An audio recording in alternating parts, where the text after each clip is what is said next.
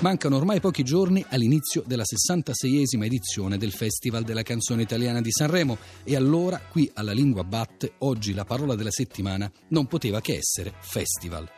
Per parlarne abbiamo invitato Leonardo Campus, che è dottore di ricerca in storia contemporanea all'Università La Sapienza di Roma ed è autore, per l'editore Lemonier, di un libro intitolato Non sono solo canzonette, l'Italia della ricostruzione del miracolo attraverso il Festival di Sanremo.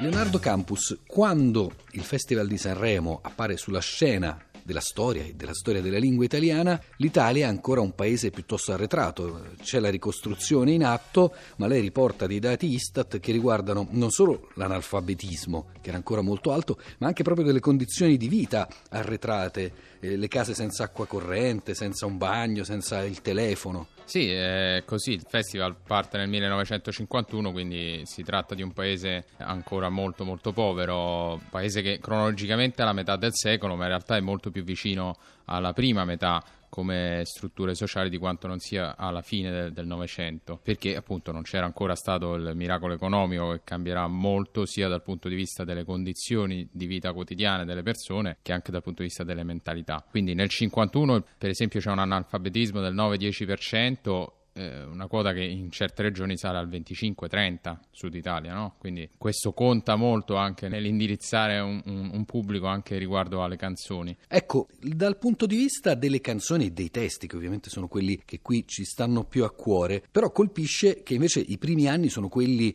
della lingua più retoricamente solenne, sono quelli appunto di, di Nilla Pizzi, sì, è proprio così. Eh, sono delle edizioni, le prime del festival, diciamo fino a Modugno, vogliamo dire fino al 58, in cui la canzone cerca un po' di fare il verso al melodramma. Mi pare Massimo Mila scrisse che le canzoni di quell'epoca erano tutte accomunate dal desiderio di sembrare una romanza di Puccini. Eh, e questo si rifletteva sia eh, nel, nella musica, negli arrangiamenti, eh, sia nelle interpretazioni dei cantanti sia soprattutto nei, nei testi, no? quindi eh, abbiamo dei registri espressivi che passano dalla, appunto dal, dal, lessico molto aulico, ridondante, pieno di, di, enfasi retorica, talvolta quasi involontariamente comica, almeno vista e letta oggi, insomma, no? quindi troncamenti continui, ognor, amor, fior, doman, venticel. E anche un lessico avvinta come l'edera, l'anelito d'amore per rimanere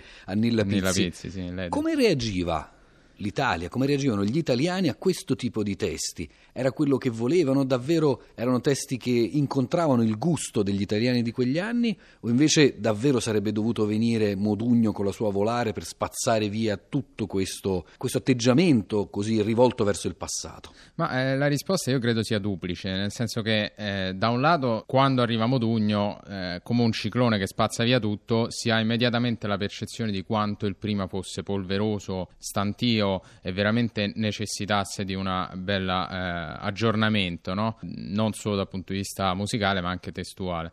Eh, d'altro canto, io mi differenzio un po' rispetto alle interpretazioni che sono state fatte di Sanremo in passato, penso a Borni, alla Grande Evasione e altri, nel senso di un po' rivendicare una certa aderenza a, di quel Sanremo a quell'Italia. Per cui non era un Sanremo che era venuto fuori dalla Luna e che in qualche maniera veniva imposto agli italiani che non ne potevano più, ma non potevano sentire altro. Certo, è vero che la radio, diciamo, era in condizioni praticamente di monopolio, però c'era una effettiva aderenza di gusto gusto eh, di quelle canzoni e anche di quel tipo di, di testi e di estetica, diciamo, rispetto al, uh, agli italiani di allora, che ancora appunto anche sotto la doccia cantavano le aree del melodramma e volevano in parte quello. Ricordiamoci sempre che eh, appunto chi provava a fare jazz ancora negli anni 50 magari riceveva degli insulti, come hanno raccontato alcuni direttori d'orchestra anche di Sanremo. Ricordiamoci che Betty Curtis, uno dei, dei primi urlatori, cosiddetti urlatori, cioè cantanti che cantavano in un modo diverso e, e non melodico, no? quindi non tradizionale,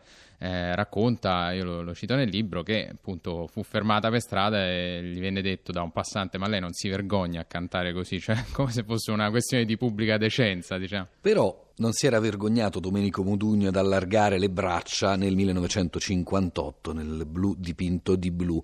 Quella viene considerata la canzone della svolta ed è qualcosa che viene percepito, direi anche amplificato già negli stessi mesi di quel Sanremo e immediatamente dopo. Lei riporta un articolo di Enzo Biagi del 59, pubblicato dal settimanale Epoca, in cui dice che Modugno ha fatto per la diffusione della nostra lingua un'opera degna della Dante Alighieri, niente meno. Ma non sono forse esagerazioni, Campus? Ma io non credo, credo che sia difficile esagerare eh, la portata che possono avere le canzoni in, in, certe circostanze. Poi, in particolare nel blu dipinto di blu, ha, ha venduto pare 22 milioni di copie, se non di più le stime sono difficili da fare, all'epoca non c'erano delle, appunto, dei conteggi esatti, però si calcola che possa essere la terza canzone più venduta al mondo dopo White Christmas di Bill Crosby e, e Candle in the Wind di Elton John, quindi insomma essendo una canzone in, in italiano eh, questo fa molto, poi l'anno dopo lui bissa con Piove che ha come diciamo sottotitolo Ciao ciao bambina, insomma delle parole veramente molto italiane, no? quindi penso che Modugno abbia veramente fatto quello che dice diceva Enzo Biaggi. Come mai ha scelto di fermarsi al 1964? Poi c'è un rapido riassunto delle puntate successive, ma di fatto la sua analisi va dal 51, il primo anno del Festival di Sanremo, al 64, che se non sbaglio è l'anno in cui Gigliola Cinquetti vince con Non ho l'età. Ecco, perché ha scelto di fermarsi lì? Beh, perché insomma la tesi di fondo del, della mia ricerca, del mio libro, è che il vero Sanremo, cioè il Sanremo più significativo dal punto di vista storico-sociale, storiografico, sia il Sanremo del primo quindicennio, perché quello era veramente una manifestazione che bloccava il paese, molto più di quanto non faccia adesso, per quanto sia ancora un evento televisivo di successo, ma allora era proprio una manifestazione nazionale popolare. E in più quelli sono gli anni in cui il paese cambia faccia rapidamente e profondamente profondamente. Quindi era interessante secondo me studiare edizione per edizione come eh, Sanremo rispecchiava eh, il cambiamento di questa Italia e un'Italia che era sostanzialmente da un lato eh, affascinata e desiderosa di entrare nella modernità, ma dall'altro profondamente anche impaurita. Quindi ci sono questi continui passi avanti e passi indietro che si rispecchiano molto bene in una manifestazione come Sanremo. Poi dopo, negli anni 70, Sanremo entra in crisi, si riprende poi negli anni 80 sotto forma di evento appunto televisivo e così va avanti ancora oggi, conservando a mio parere ancora una certa capacità, vorrei dire quasi innata, di, di cogliere degli elementi dell'identità nazionale in cambiamento che quindi quindi continuerà a interessare secondo me anche gli storici del futuro. Però il vero Sanremo, quello più interessante, è, per me è quello che va eh, fino agli, a metà degli anni 60. Diciamo. Ed è interessante, questa è l'ultima domanda che le faccio, Leonardo Campus, che lei trova una riprova linguistica di questa idea per cui il Sanremo iniziale, quello che arriva agli anni 60, è quello che conta di più.